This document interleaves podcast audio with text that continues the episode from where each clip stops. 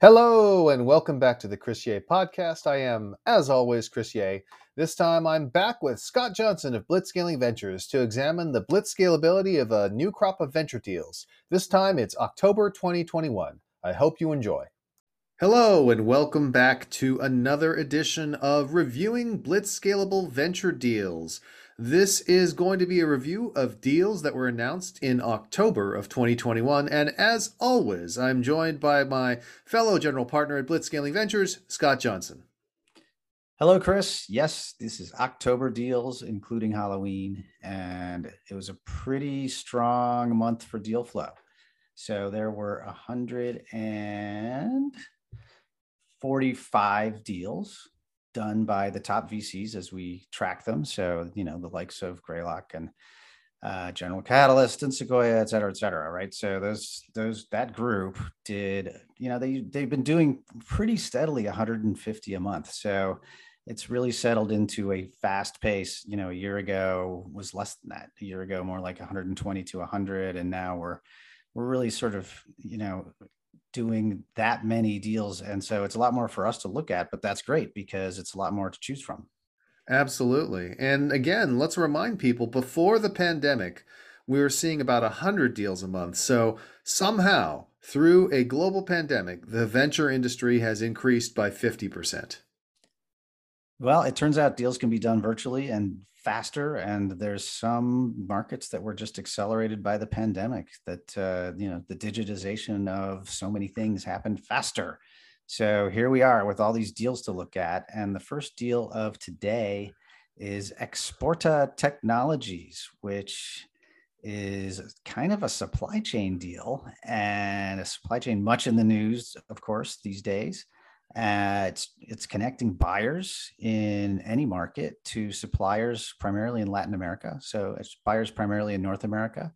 The company's located in Boston and it's a seed round, but they're already pretty far along. They've got 20,000 members of their network on the supplier side. So really interesting company. Felicis uh, uh, Ventures is an investor in the company. Uh, it's just a, a $5 million round, though. So, you know, it's not a big round yet. And we've got uh, some some decent scoring here. It scores an 80, which is, as you recall, just our threshold. So anything that scores 80 out of 100 is a blitz scalable company, a company that should grow quickly It's to prevent others from capturing a winner take most market. And if you recall, there are seven things we look at, seven elements of blitzscaling. And those are winner take most, viral growth and distribution, product market fit, market size, gross margin. And then scalability has two factors organizational and operational. And so we're going to go through that scoring, Chris. How's it score in winner take most? Yeah, so it is a classic marketplace business which has strong two sided network effects, which means it scores a 10 out of 10, which is not uncommon for a val- potentially valuable marketplace. The interesting thing here is the interaction of viral growth or distribution with product market fit. So, one of the fascinating things about exporta, or if we're going to pronounce it the proper way, if we are Latins, exporta, the thing about exporta is that you can actually see an inverse correlation or relationship between virality and product market fit. And here's what I mean. With Exporta, in order for you to actually begin exploring and looking up suppliers and putting out RFQs, if you are in fact a buyer, you have to sign up for a subscription. You have to pay. The lowest level is $20 a month. It goes up to $50 a month and $100 a month. And then there's an enterprise level. But the point is, it costs actual money to get on. And anytime you have something that costs money instead of free, you're putting up a barrier to distribution. You're slowing down the virality and the distribution. The same holds true on the supplier side. The suppliers themselves also need to pay as well to be a part of it. And then, of course, they're also giving up a portion of the transaction uh, as a classic marketplace take rate. So that tends to reduce the virality and distribution. So instead of a very high score, it's a seven, which is respectable, but at the same time, not great. But on the other hand, because they've so carefully curated if you're a supplier, you know all the buyers are actually paying customers. They're not just looky loos, they're serious about making purchases. And similarly, if you're a buyer, you know that all the suppliers you look at are serious enough to pay to be on this network. So that level of curation increases the product market fit. And we actually gave it an unusually high product market fit score for a seed round because of all the people that already had on the platform. We gave them a nine. And so that's one of those interesting things. Now, arguably, because viral growth or distribution is bigger, uh, a bigger factor in blitz scaling than product market fit, arguably it would be better to go the other way. But in this case, because of the fact that I haven't seen a lot of alternatives out there yet, it doesn't feel like they have a lot of competition, this is probably a good way to go at the start. Yeah, and so they have to invest in customer acquisition, right? And that means that they're going to, you know, just be less quickly scalable on that side. And that's unusual. I mean, usually buyers are welcomed in with open arms. It's free. There's every marketplace back to the Middle Ages. Buyers are welcome. Anybody can come in you need good policing, but you do want everybody who might want to buy to have free access. So, pretty unusual model. They do have one interesting thing, which is, and this is maybe their equivalent of freemium. If you're a buyer, you can come onto the platform and post an RFQ to the open market i.e., for any supplier to look at without necessarily being a subscriber. So if you're just saying, okay, I want an easy way to dip my toe in, you can post an RFQ request for quotation. Here's what I'm looking to buy, and people can get in touch with you. But then, ironically enough, in order to contact them, you have to actually subscribe. So it's a sort of half step that provides a little bit of a freemium on ramp. Now, as for the rest of the scores, Again, this is a industrial two-sided marketplace for suppliers in Latin America. That's an enormous market, 10 out of 10. It is a two sided marketplace with both subscription revenue and a take rate, gross margin 10 out of 10. And then org scalability and ops scalability. They don't take possession, they're a marketplace. We didn't quite give them 10 out of 10 though, because the company offers services to facilitate shipping and logistics and customs and things like that. That takes at least a little bit of staffing and uh, scalability and operations. So we gave them a nine on those. But as you mentioned, Scott, Together with the strong winner take most, market size, and gross margin, that's enough to push it up to an 80, which makes it blitz scalable, which means that we should definitely reach out, considering they've taken investments from my friends at Felicis and also from my friends uh, who do a lot of Latin American investing, Valor, who are a great venture firm as well. So looking forward to reaching out to that particular company. Yes, and if you want to look at Exporta, it is exporta.io. That's E X P O R T A.io. All right. Next Excellent deal. pronunciation, Scott. Thank you. Took no Spanish, but I try. All right. Um, we have On Chain Studios, and this one is fascinating. Chris, why don't you describe this one? You seem to grok it really well. Oh, this is really good. So many of you probably know that I've written a bit about NFTs because there is a level of skepticism I have that's not based on the form itself or the basic uh, technology, but rather the notion of supply and demand. And my whole point about NFTs is NFTs have a lot of potential, but you have to have a reason why people want them. And you have to have a way to control the supply. Otherwise, you're just going up against everyone else. It's like, why does one cryptocurrency win over another? To a lot of people, it's a mystery. And you can tell by the fact that everyone didn't just buy the single cryptocurrency that would go up. So as a result, I really love NFT based businesses where they give you a reason to want the NFTs and where there's a built in audience and demand. So, what OnChain Studios is doing is they're creating a platform that makes it easy to build what is, in essence, a gaming style metaverse on the blockchain using these NFTs. And so, what they are doing is probably something similar to two other massive hits from the past. Uh, in the 1990s, there were these toys called Tamagotchi, and they were these little itty bitty handheld toys. They're electronic, but very crude with those black and white LCD screens. I mean, these are things that today's kids can't even conceive of. But these Tamagotchi were like little creatures that you would have to feed and take care of and change their diapers, and they would grow over time. And people got so attached to these things, they would have funerals if they died. It was quite remarkable. It was a huge, huge success. And that's because people love having pets right? People love having something that they can, in fact, take care of. And so that was the first wave. because that was just a one-on-one thing. You had your Tamagotchi, but your Tamagotchi didn't interact with other people's Tamagotchis. Now, the next level was something called Neopets. And Neopets is more from the 2000s. And what it did is it allowed you to have these Neopets, these online virtual pets, but they interacted in an online virtual world, a metaverse before the metaverse existed, if you will. And so Neopets was another huge success. People spent goodness knows how much time on them. Even now, they're a subject of major Zoomer nostalgia for all those kids who grew up in the 2000s with Neopets. And the thing about those Neopets is it's great, and people would come in and do all these things, but it's not like those Neopets were securitized. It's not like you had a gear that you could sell and buy on a marketplace and where at any time you had these online gaming systems there's always be issues with people hacking the system or coming up with a way to steal the goods or what have you.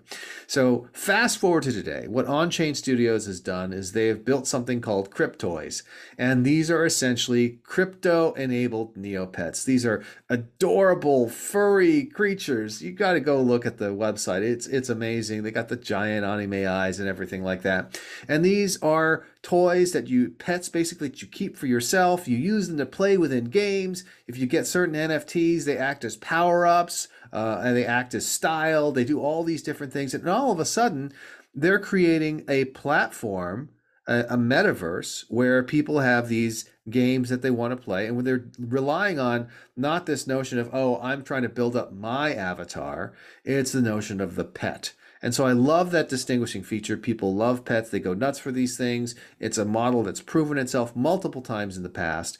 Again, they have to execute, but I just think it's so clever. Okay. And if you want to check it out yourself, I said it was called On Chain Studios. They're building something called Cryptoys, but it's the this the website is on chain studios just spelled just the way you think so uh, com andreessen horowitz of course it's blockchain so there's andreessen again in almost every blockchain deal that exists.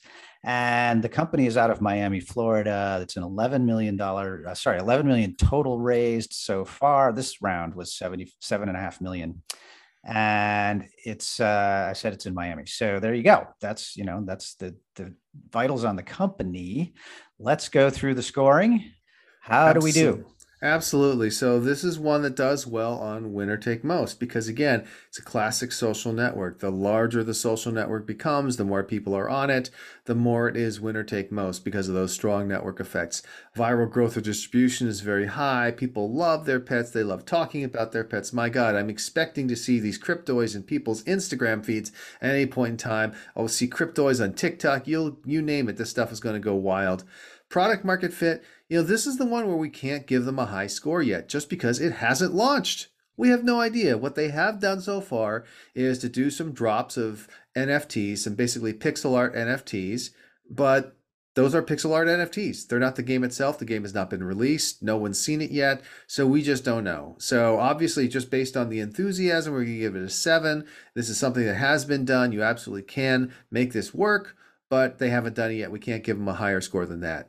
Market size, enormous. Uh, the number of people who have these virtual pets in general could be just colossal. The gross margins, I love virtual goods because you are selling for real money, things that cost you zero to make. They're infinitely scalable. It's fantastic org scalability, ops scalability. Listen, your platform play, those are both relatively low. Operation scalability, you know, we gave them a 10 out of 10. Maybe we should have given them a slightly lower score, but it doesn't matter because it wouldn't have a big impact. When you look at it overall, you got all these 10s, you got the 9 for viral growth, you got the 7 for product market fit. That's an 87. Even if we pull back a little bit on some of these, that number is still very high. Uh, I think that this is a brilliant idea and it's one of the ones we're going to reach out to. Sure is. And look for a GoFundMe campaign soon because your Cryptoy is ill. And moving on, we have Trica. Uh, Trica.co.co Accel is in this deal. It's a $3 million round. It's a seed round. So all three deals so far that we've talked about are just seed rounds. So these are early. So we're excited about them, but there's still got a lot of a lot of proving to do in the real world. Um, so, what does Trica do, Chris? So Trica, you can sort of think of as a combination of Carta and AngelList for India. Like Carta, it has uh, equity management software and makes it easy for those startups over in India to be able to manage their cap tables and their securities. Uh, but like AngelList, it is also a platform to make it easier for wealthy accredited investors to invest in companies and funds. So obviously, both of those things have worked out tremendously well. I mean, Carta is a monster, as is AngelList. The combination of the two, specifically for India, is just one of those matches made in heaven, two great tastes that go great together. It's not easy to do this, right? Because it does involve dealing with regulations and dealing with a specific market. But that's also one of the reasons why this opportunity exists. Because if they did not need to have a Carta for India, if Carta itself could just operate there, it would be pretty difficult to build up this business. But because the Indian market is different, it has a different regulatory regime than the United States, I think there is this opportunity. We score it pretty highly for winner take most. Uh, we've seen this happen with Carta. It's really more the tech. Uh, it's not so much the cap table management platform, although there's some winner take most elements there just because it becomes industry standard. But it's more the marketplace elements which bring in those network effects. So not a full ten, but a nine. That's very good viral growth or distribution that's very high that's a 10 just like with carta every startup is just like this is so much better than dealing with cap tables the old way and dealing with stock certificates the old way. And by the way the investors agree. I used to have this safe in which i kept stock certificates locked up. I still do. Most of those are worthless. That was a terrible terrible system. This is much much better. Product market fit pretty good. These are proven products. They just have to execute. Market size india is enormous uh, gross margin and scale org scalability, you know, we didn't give them we give them good but not great scores here. You know, what's up with that? Well, you know, when you think about gross margin here, there is a lot of handholding that goes on. You have to staff up to deal with cap tables. There, you there is uh, it's it's not fully automated. It's a high level of service, and we put that into the cost of goods. Sometimes we just sort of look at that as something that's not part of the thing that needs to scale with the business. But in, in this case uh, it just felt like enough of a hand-holding exercise that we kind of needed to. But you know you could i guess you could give the gross margin I mean after all there's a saas business here that's got to be close to a 10 and the um, you know there's also you know there's investing going on there's there's a marketplace buildup there's community sort of keeping the community happy and safe and that's on the organizational side that's going to take some some good people that cost money. So not perfect but you still get an 86 in the end so you know even if if if those scores are a little lower than they need to be this business score is plenty high enough for us to take it seriously and be excited about it Absolutely, three for three. Although, as you mentioned, these are seed deals, and we will we still have to really examine them deeper, understand if they in fact are the emerging leader. That's the thing. The score that we give is a sign of potential. It's not a sign of execution. We got to go out there and check that execution ourselves. Yeah, and notice Accel is in here, and we keep seeing Accel in emerging markets. That's it's a it's a it's a very good venture fund in Silicon Valley that has recognized that company growth can happen anywhere in the world now and real equity appreciation can be in any place. And you know of course india is an obvious one but they're they're all over the place in latin america too. So really hats off to accel just like andreessen has taken a really good look at blockchain become expert at it and gone deep. Accel has done the same thing with emerging markets and we're seeing them a lot and i think that's just really smart investing Absolutely. All right, what's next on our list? Oh, I like this one. It's called Triple Blind. And if you think about the problem of sharing medical data in order to analyze, you know, who how should you market a product or who should you market it to, you just can't share that data. There's all kinds of regulation around it. I mean, HIPAA is extraordinarily binding as far as what you can do and, and de-identifying is is very difficult to do well. And so companies struggle with this and they have enormous data assets that they cannot monetize because of these regulations. And that's in financial markets there are similar problems so there's a lot of privacy issues around certain types of data and there's a lot of money to be made in unlocking that data and helping you be smarter in your business. And so triple blind which is believe it or not a company in missouri. We don't see a lot of missouri companies. It's in kansas city missouri. Uh, triple blind has a, a, they don't actually tell you how they do it on the website but if you want to go check it out it's tripleblind.ai all one word. And they um, they got 24 million dollars, led by General Catalyst and Mayo Clinic. They claim the round was oversubscribed. They've raised 32 million total so far, and it was founded in 2018, so they've been around for a bit. It's a Series A, so we've gone past the Series C at this point. Um, the you know eh, the, the, reason i love it is you know i've invested in a couple health it companies. I've seen this problem firsthand. It's really difficult to do what crossbeam does. Crossbeam when if you have data that you're free to share crossbeam helps you do that. And it's an amazing business model because when you start sharing with one partner and you see how easy it is when you use a tool to help you share data better then you start using it with all your partners and they start using it with all their partners. It spreads like wildfire and so you get a super high score on viral growth with a company like this. And it, it, we're talking about business data. So there's a lot of money at stake. So it's a huge market. Uh, Chris, how do you think about winner take most here? Well, it's interesting because before we started our podcast, we scored it as a nine. But as you've been talking, I'm thinking maybe we should have given it a 10 instead of a nine because I think there's a lot of winner take most characteristics here. So, first of all, obviously, there is a network effect. The more people who start using this, the better. The more people, the more it becomes a standard, the more other people are going to adopt it. But then, one of the other things that we saw when we looked at the website, and again, we're not technologists, so we can't be absolutely certain of this, but looks like you can actually access triple blind data at the API level. Right? This is not just a matter of, oh, we establish a pipeline back and forth and we suck data in. It can actually be called from within the code itself. And now we're starting to talk about something that becomes incredibly sticky because it's deeply embedded into all the workflows, into the way that you actually handle the data itself. So I think we might even give it a 10 instead of a 9. Yeah, and they talk on the website about genetic data, and genetic data is impossible to share. It's so hard to do that because uh, it's it's so identifying. Like just the the data itself identifies the human. So it's it's it's something that's highly regulated, and they claim to have a way to do that. And as we know, genetic data is proliferating. There's zillions of terabytes of it. It's uh, it's it's a huge huge problem, and this company says that they've solved it and they have a lot of customers and that they say that you know you just use our software and you are 100% covered for every regulation that could possibly be in front of you so yeah. we're holding you back.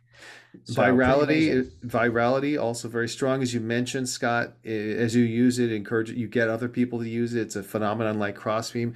It's also aided by the fact that it's got distribution partners. So one of the investors, obviously you heard the Mayo Clinic, but also invested is Accenture Ventures, and that's because Accenture has built a practice around it. That's why Accenture Ventures invests in things because Accenture is going to build a practice around it and set their half a million employees to selling it too. So not only do they have virality, but they have an excellent distribution channel in the form of Accenture, which I can tell you from my work with some of my other companies has been hugely helpful to those companies in go to market. So I really really like that a lot. Uh, mar- let's just skip over product market fit for a second. Market size, gross margin, org scalability, op scalability, all incredible. 10 out of 10. This is great because it's a purely digital business. The product market fit, basically we just can't give it a higher score than eight because we don't know how it works they haven't given us the details we need to investigate this further but this sure feels good. I mean, right now that's the one imperfection on their score. They're at a 95, which is almost unprecedented.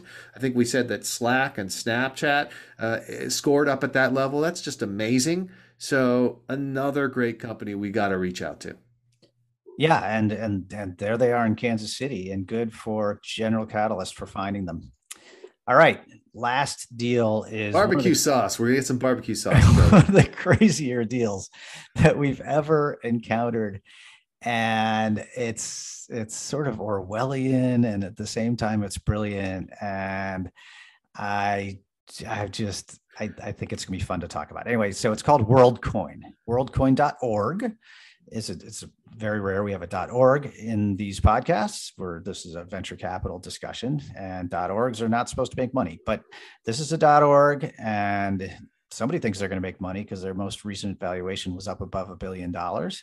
Andreessen Horowitz and Coinbase are in. The word coin is in the name. So, as I said before, you can be certain Andreessen Horowitz is not close behind. It's a Berlin, Germany company, and they are they were founded in this year. So, you know, just recently um, or that's not true. It's the, the, the, round was sorry. I was looking at the round date, which was in October, of course, because that's this is the October podcast. This is a very bold play where they're, they're a new global digital currency. Okay, we've seen a lot of those, right? But that will launch by giving a free share to every human on Earth. So that's what caught our attention, and it's like, wow, really? Okay, that's a bold attempt at solving the cold start problem. And what is going on here, Chris? Well, this is one of those things which is quite controversial. You and I disagreed about it on a variety of levels, although we both agreed it was bold and remarkable. So, the way that WorldCoin works, beyond just being a typical cryptocurrency, is the way you get your WorldCoin. And what has happened is they've built something called, that they're calling the Orb and it is a basketball sized piece of hardware that costs thousands of dollars to manufacture that is going to do retinal scans. And that's how they make sure that they're only giving it to you once because your retinal scan becomes the way that you val- validate your identity. And of course, no two retinal scans are the same. And so you're going to be able to scan yourself. And if you haven't scanned yourself before, boom, you get your wallet, you get your WorldCoin in it. Now, that is also part of what has made it so controversial. To a lot of people, this sounds like Big Brother. This sounds like, hey, you're scanning biometric data on every person in the world. You're paying them for that data with some cryptocurrency, but what the hell is going to happen to that data afterwards? So there's a lot of privacy concerns around WorldCoin, and then just the part that uh, I think is is going to be a struggle. I mean, you just heard me describe it. They are building out retinal scanning hardware and they're going to have to somehow get that retinal scanning hardware out to everyone in the world. I'm just picturing, you know, taking this metal globe to the Serengeti and trying to track down Maasai tribesmen and get them to scan their retinas. I mean, what the hell are people going to say as you go to them and say, hey, look inside this metal ball and we'll give you a cryptocurrency that may be worth something someday?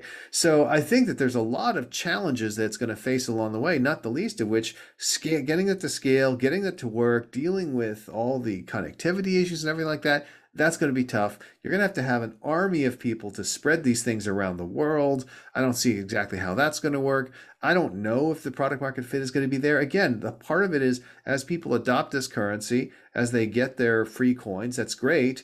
But is it going to be worth anything? Because if you're giving coins to literally everyone in the world, why is this coin even worth anything? So it is just full of remarkable ambition and all these problems. And I'm still struggling to figure out what I think of it. Well, I think fundamentally building a database that has biometric data on everybody in the planet is a pretty interesting directory to own and you can do everything from use that as the basis for who's been vaccinated to use it for a basis, uh, you know, who's voted and who hasn't. And so if you have a, a, a definitive and, and unspoofable way of validating that someone is who they say they are when they take a certain action, then you, you, maybe that's good for democracy. Maybe that's good for the world. Of course, there are nefarious things you can do as well when you own a data set like that. But uh, there there can be some good that comes out of it. Of course, it's not worth much unless everybody's done it. So, and if everybody does it, then how is the supply limited so that it's worth anything? Yeah, the coin part I think is an inducement that I don't quite get, but if it is worth something, then okay, then it's worth something, right? So uh, I don't know. Why is a Bitcoin worth anything? So I, I know because yeah, no, no, no, but I mean, so somehow maybe they'll figure out a way to make it worth something. I'm not sure exactly how. Let maybe every me, every time the database gets hit, then you you know the world coin sort of gets more valuable somehow. There's the, the I don't know. There's through through magic. And let me also remind you, we live in a world where something like between a quarter to uh, four tenths of the world population is refusing to get a life saving vaccine that their governments are offering them for free. And to believe that those people are going to turn around and say, you know what, I'm going to get my retinas scanned by this metal globe in order to get some cryptocurrency, I think beggars belief. I mean, there's no way that even close to uh, all of humanity is going to be willing to do this. Well, yeah. So th- this is what I call a multiple multiple miracle deal. That first this other this one miracle has to happen, and then this other miracle has to happen, and then there you are. So I think we're both a little skeptical that they can pull this off, but it's so fun to talk about because you know it's kind of science fictiony, and then that's fun. So, uh, you know, the scoring. I mean, it, it scoring's all over the place, right? Well, so it's let's just put it this way, right? We gave it some of the lowest scores we'd ever given for org scalability and op scalability. We gave it a four for op scalability, but that's the funny thing about the Blitz scalability index. Op scalability doesn't matter that much. Org scalability doesn't matter that much. These things are a measure of, of practicality, and our index is more a measure of the potential. And at the highest end, this could very well be worth a colossal amount of money. So that's why it ended up with an 81 out of 100. But at the same time, this is not one that I feel very comfortable with right now. So it's an interesting quandary. Well, it's also interesting in that the seed round is $25 million and they haven't got a customer yet. Uh, so it's not like they're the leader of, of many aspirants. They don't have any customers, neither does anyone else. So they have a bank account, they have some really smart investors, and they have a bold vision and a, and a founder that's pretty well known. So they've got a lot of what could lead to success, but hard to measure anything here. And so we're just going to sort of sit and watch and be fascinated by what happens. Yeah, and we should note, I don't think we mentioned it. The founder is Sam Altman, former president of Y Combinator head of the uh, the AI uh, the AI nonprofit. Previously was one of Y Combinator's founders. Just a really brilliant guy and enormously accomplished. And it's just fascinating that he's decided to place his bet on this because he is a busy guy. He could do a lot of different things, and he's chosen to focus on this. So that alone makes it worth watching. Okay, so that's it. That's that's the companies for this week. We've had some very high scores this week. You know, several above 85, one above 90. Uh, you know, that's that's pretty unusual. But uh, also, four of the five deals were seed rounds, so high scoring, but still a long way to go to prove that you're actually going to be that billion dollar, uh, many many billion dollar winner. So we are um, we're excited, but you know we, are sort of tempering our enthusiasm until we see some r- real world traction on a lot of these companies. Um, meanwhile, Chris, uh, how was your Thanksgiving? Uh, my Thanksgiving was good, although I've been telling everyone I can't believe we do all this work centered around a, a food, the turkey, that we don't eat the rest of the year. And that tells me that we don't really like turkey that much. But you know what? People love stuffing, people love cranberries and all that other stuff. And it was uh, a nice Thanksgiving. Excellent. Okay. Well, so on we go to next time around. It's going to be November deals. And until then, I'm Scott Johnson. And I'm Chris Yeh. And thank you so much for listening.